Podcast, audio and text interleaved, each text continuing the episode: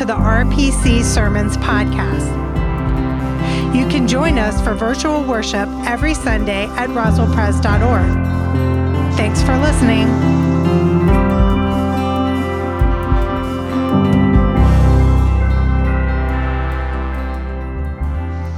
It is so good to be together and worship this morning.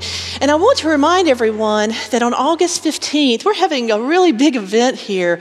Uh, it's go time. Everybody come to the church, worship together, and then after church, we will have food trucks and entertainment and a lot of things that'll be a lot of fun for the family. So please mark that on your calendars and come join us on August 15th. Today we're going to read scripture from the book of Esther. And the book of Esther is a 10 chapter continuous story about a heroine, Esther, who saves her people from being killed. But pulling scripture just from the middle of the story kind of takes it out of context. So I'm going to do a little bit of context before the scripture this morning. But before that, let's go to God in prayer. Holy and loving God, so many have been courageous in, in their faith before us, including Esther, and we pray that we are reminded to be courageous in our faith as well. And now, O God, may the words of my mouth and the meditations of our hearts be pleasing in your sight, O Lord, our rock and our Redeemer. Amen. Most of us are probably at least familiar with the story of Esther. The story is believed to be, by scholars, believed to be written sometime between 400 and 200 BC. And it occurs in the city of Susa, which was in the Persian Empire, which was just north of the Persian Gulf, which is modern day Iran today. In chapter one, we're told that this empire is massive and it has 127 provinces that stretch from India to Ethiopia. And the culture of the Persian Empire at that time was pretty sophisticated. It had a strong legal system, it even had a sort of a postal system there, it had a thriving economy and a whole lot of wealth. So the book of Esther opens with a lavish banquet that's being hosted by King Ahasuerus for his armies and his officials and his military personnel. This is a banquet that lasted 180 days. Yeah, I was waiting for the faces. That's six months of partying, people, straight through. So he has a six month party. And so this king Ahasuerus went by also by the Greek title King Xerxes I. And he was renowned for his temper and for his love of beautiful women and for his focus on power and money. And I'm going to use the title King Xerxes from here on out because it sure is a lot easier to say than King Ahasuerus. After this six month party, he hosts another banquet for seven days this time. And this is for all the people in the citadel in the Susa to see his palace and his throne room, every, all his finery and gold. In fact, drinks were so, uh, drunk out of golden goblets, and the royal wine was flowing freely at this party. And his queen at the time, Queen Vashti, was off in her chambers having yet another banquet for all the women over there. So, how do I phrase this? So, when the king was, let's say, replete with wine, he wanted to show off his most prized possession, Vashti. She was known for her beauty. So, he had two attendants go and fetch her and command that she come to his presence. And to that command, she sent the attendants back with this message Nah, I don't think so. Well, the royal blood pressure shot through the roof. And he was, Xerxes was enraged and embarrassed. He could have killed her, but he banished her from his palace. He could have killed her because if you didn't appear before the king when you were summoned, it was cause for execution. But he just issued a decree that she leave the palace and never be seen again in his sight. So the search was on for a new queen now. And there was a Jew in Susa named Mordecai. And he had raised his cousin Esther, who was an orphan. And then he, he decided one day that Esther was beautiful too, so he brought her basically to the queen competition. And he, but he told Esther to never, ever, ever, ever reveal that she's a Jew to anyone. Xerxes was taken with Esther, and she became his new queen. And to celebrate this, guess what they did? They held another banquet. Well, Mordecai begins hanging out at the palace gate a lot. My guess is probably to keep an eye on Esther. We don't know why. But while he was at the palace gate, he overheard two guards plotting to kill the king. So he sends a message to Esther, and Esther tells the king, and those two guards end up going to the gallows. Xerxes then appoints a man named Haman. He's kind of a prime minister over the empire. And Haman had an ego the size of the Persian Empire, and he insisted that everybody he passed bow down to him. And Mordecai would not do that. And it infuriated Haman. So, since Mordecai was Jewish, Haman decided to destroy all the Jews in the land. And he presented his plot to the king to kill certain people. He never says the word Jewish. He says certain people who do not follow the king's laws, they do their own laws, but they don't follow the king's laws. Therefore, they should be executed. So, letters, the king okays this, and letters are sent out to all those provinces in the empire. And it names the date that, that, that gives the orders to kill, annihilate, and destroy all the Jews in one day and plunder all their possessions. So when Mordecai hears about this, he tears his clothes and puts on sackcloth and ashes and goes wailing around the Susa, the citadel. And when Esther hears about him wailing out there, she sends someone out to find out why. So he tells the servant what has happened, and he gives the servant a copy of the decree from the king, and he implores, implores the servant to go to Esther and show her the decree and charge her to go to the king and to make supplication for her people. And it is at this critical point where our scriptures come today. So from Esther 4 10 to 17 and 5 1 to 3, hear the word of the Lord. Then Esther spoke to the servant, Hatach, and gave him a message from Mordecai, saying, all the king's servants and the people of the king's provinces know that if any man or woman goes to the king inside the inner court without being called, there is but one law. All alike are to be put to death.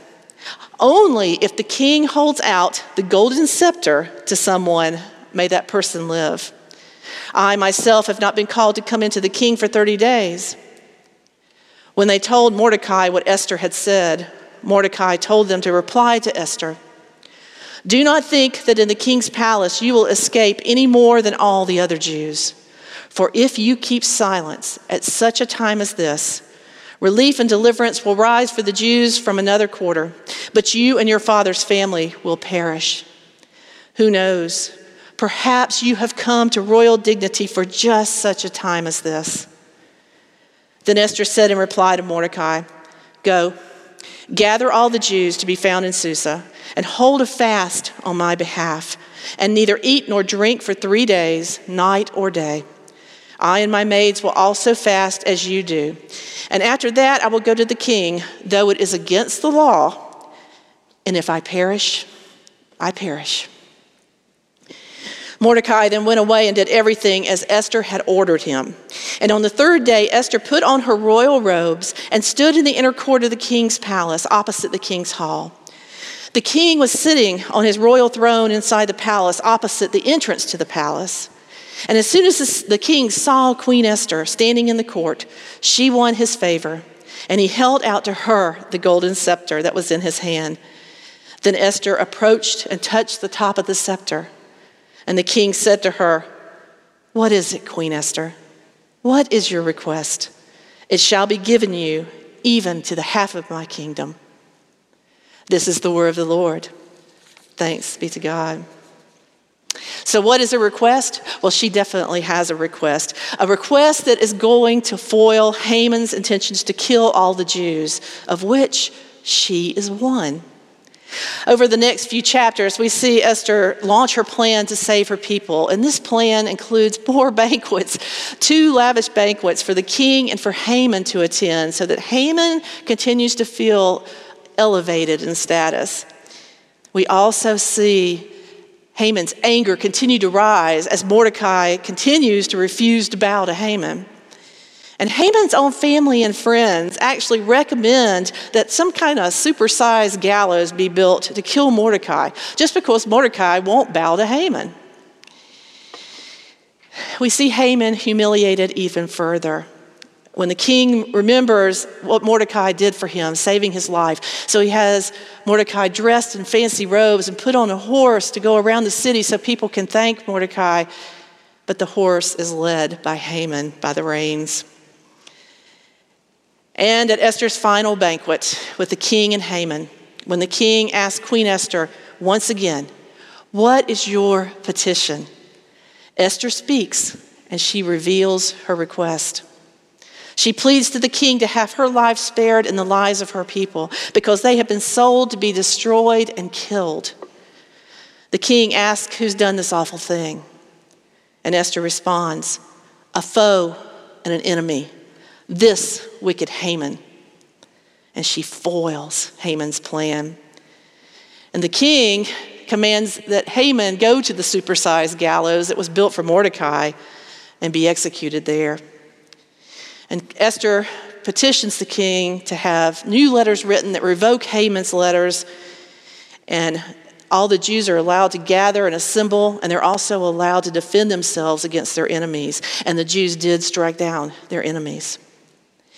So, in the final chapters, Mordecai rises quickly in power in the king's court. He became next in rank to King Xerxes. And Mordecai, along with Queen Esther, also decreed that the Jews put aside a time each year to remember the days, and this is from the chapters, on which the Jews gained relief from their enemies, and as the month that had been turned for them from sorrow into gladness, and from mourning into a holiday, that they should make them days of feasting and gladness, days for sending gifts of food to one another and presents to the poor. This holiday is known as Purim. And it's celebrated each year. And in 2020, it will be celebrated, celebrated beginning on the evening of March 16th and ending on the evening of March 17th. And Purim is named after the pur, P U R, which was a type of lot that was cast, in this case, to determine the days, the day that the Jews would all be killed. And in many places today, the story of Esther continues to be read loudly and dramatically on the joyful day of Purim. In the book of Esther, we see several strong characters, and they're strong for various reasons. Some good, not some not so good. But in Esther, the person, we see someone who's called to serve her people by placing herself in a difficult and a very unpredictable situation to try to save her people. She's an unlikely heroine because, one, she's a woman, and two, she's Jewish. And we see her in a matter of just a few verses going from more of a subservient role to the role of being a leader for her people and taking charge to the point that even Mordecai obeys what she says. Now, even though God is not mentioned by name in the book of Esther, and that's a Bible trivia question a lot of times, that does not mean that God was not with her as she proceeded with her plan. In fact, in our passage today, Mordecai says this For if you keep silence at such a time as this, relief and deliverance will rise for the Jews from another quarter. And some scholars believe that phrase from another quarter is a reference to God. But we see that Esther is being called to do something of great importance. And calls to action or to change or to a certain purpose come through a variety of ways. And although she was probably nervous and unsure, she acted on the call that came to her. So, what can we learn from the story of Esther? I believe we can learn several things. First, that leading for God in service to others may come with questions and uncertainties. We know, we know that God is with us always, but being human can often cause us to doubt or be unsure or to question. And it takes courage to step forward in faith, especially when you're unsure of the outcome. And for Esther, she wasn't even sure that she was going to live through the thing she was called to do. Many of us have probably heeded some type of call or pull on our lives, and who knows, maybe some may be feeling that type of call or pull now. And one of my favorite things about being a pastor is listening to people's stories of how God has worked and is working in their lives. Being present at the moment when someone decides to act on a call or a pull in their lives is a holy ground moment for me. And I can honestly say, of the times that I have been present when this happened, none of the people saying yes to that call or pull necessarily had a quick and easy path. Because oftentimes obstacles would appear. Sometimes it would be, they would appear in form of people who try to make that person doubt that call that they're feeling. But mostly, obstacles that appeared were obstacles of fear fear of the unknown, uncertainty, fear of failure, fear of letting God down if the person thought they were going to fail. You know, the what ifs, the obstacles of how will I or we make it if I leave my steady job to do this thing that I'm feeling like I'm supposed to do? Do I really have to go back to school for this? Who will help me with my kids when I'm in class or when I'm trying to live into this call on my life? What if I fail at this? Will I be a laughing stock? Does God really want me to do this? Or am I just acting irrationally and taking a chance on something that I don't know how it's going to go? What will I have to sacrifice to make this happen? It takes courage to take that first step, that first decision. And friends, all those questions I just asked were the questions that I asked myself when I felt the call to ministry. And the scripture I kept going back to was Isaiah 41:10. Do not fear, for I am with you. Do not be afraid, for I am your God. I will strengthen you, I will help you. I will uphold you with my victorious right hand. Being called to do something for just such a time as this can sometimes elicit those questions and those une- uneasy feelings. But it's important to remember that God is at work in our lives, even when we may not realize it, just as God was most assuredly at work in Esther's life during her heroic task.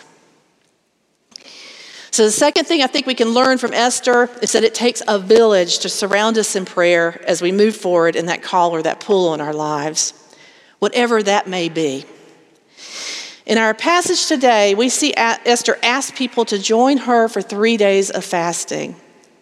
Her people, her community.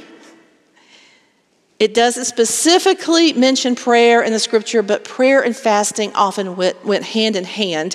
So I feel certain people were praying for her, especially since they knew what was going to happen to them. Have you ever felt called to do something or called to a specific task? Did you pray about it? Did you ask others to pray for you?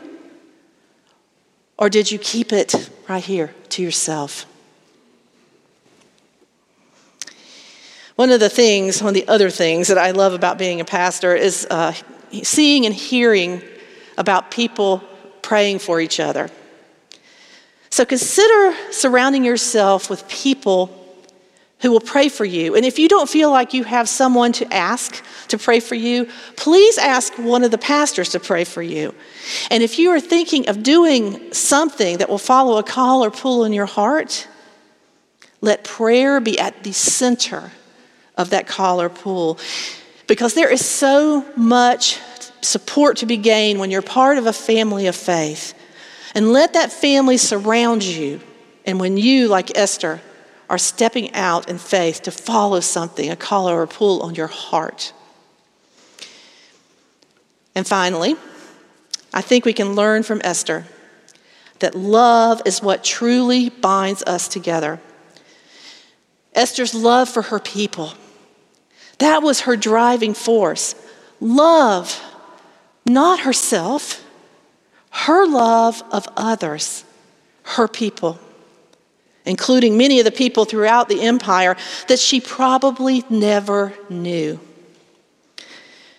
You know, we too are called to love our neighbors, many of whom we probably don't even know out in this community.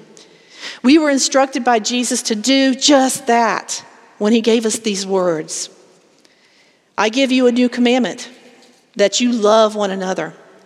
Just as I have loved you, you also should love one another.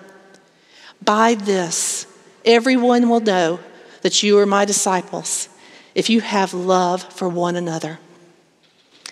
We are to love others as he loves us. Over the past 16 months or so, I've had the occasion and the honor, honestly, to listen to many people from a variety of places tell me about feeling some type of pull or call on their hearts during this time. Usually, something like to either start a new project they've always wanted to undertake, or to continue what they're doing, but doing it with more love or intention, or to serve others in a new way. And a few have shared with, with me um, their desire to renew their commitment to ministries in this church and in this community, and frankly, in the whole world, throughout the world. So, either in this sanctuary today or watching by live stream this morning or watching during the week, there may be someone who may be feeling some type of collar pull on their hearts to maybe do something different in life, or maybe to spend time learning a new hobby or skill, or maybe to change their priorities in life, or any other number of possibilities. Could this be a for such a time as this moment? If you felt that call or pull in your heart to take some type of action in your life, know this know that God is with you. And if that call or pull has happened before or maybe is yet still to come, God will be with you and has been with you. Your community of faith can be with you as well. It sometimes takes courage to step out in faith. And when you're surrounded by prayer and strengthened by words of Scripture and supported by a community of faith and by our love and Jesus Christ that binds us together as the body of Christ, maybe, just maybe, it makes that stepping out in faith or that change a little bit easier.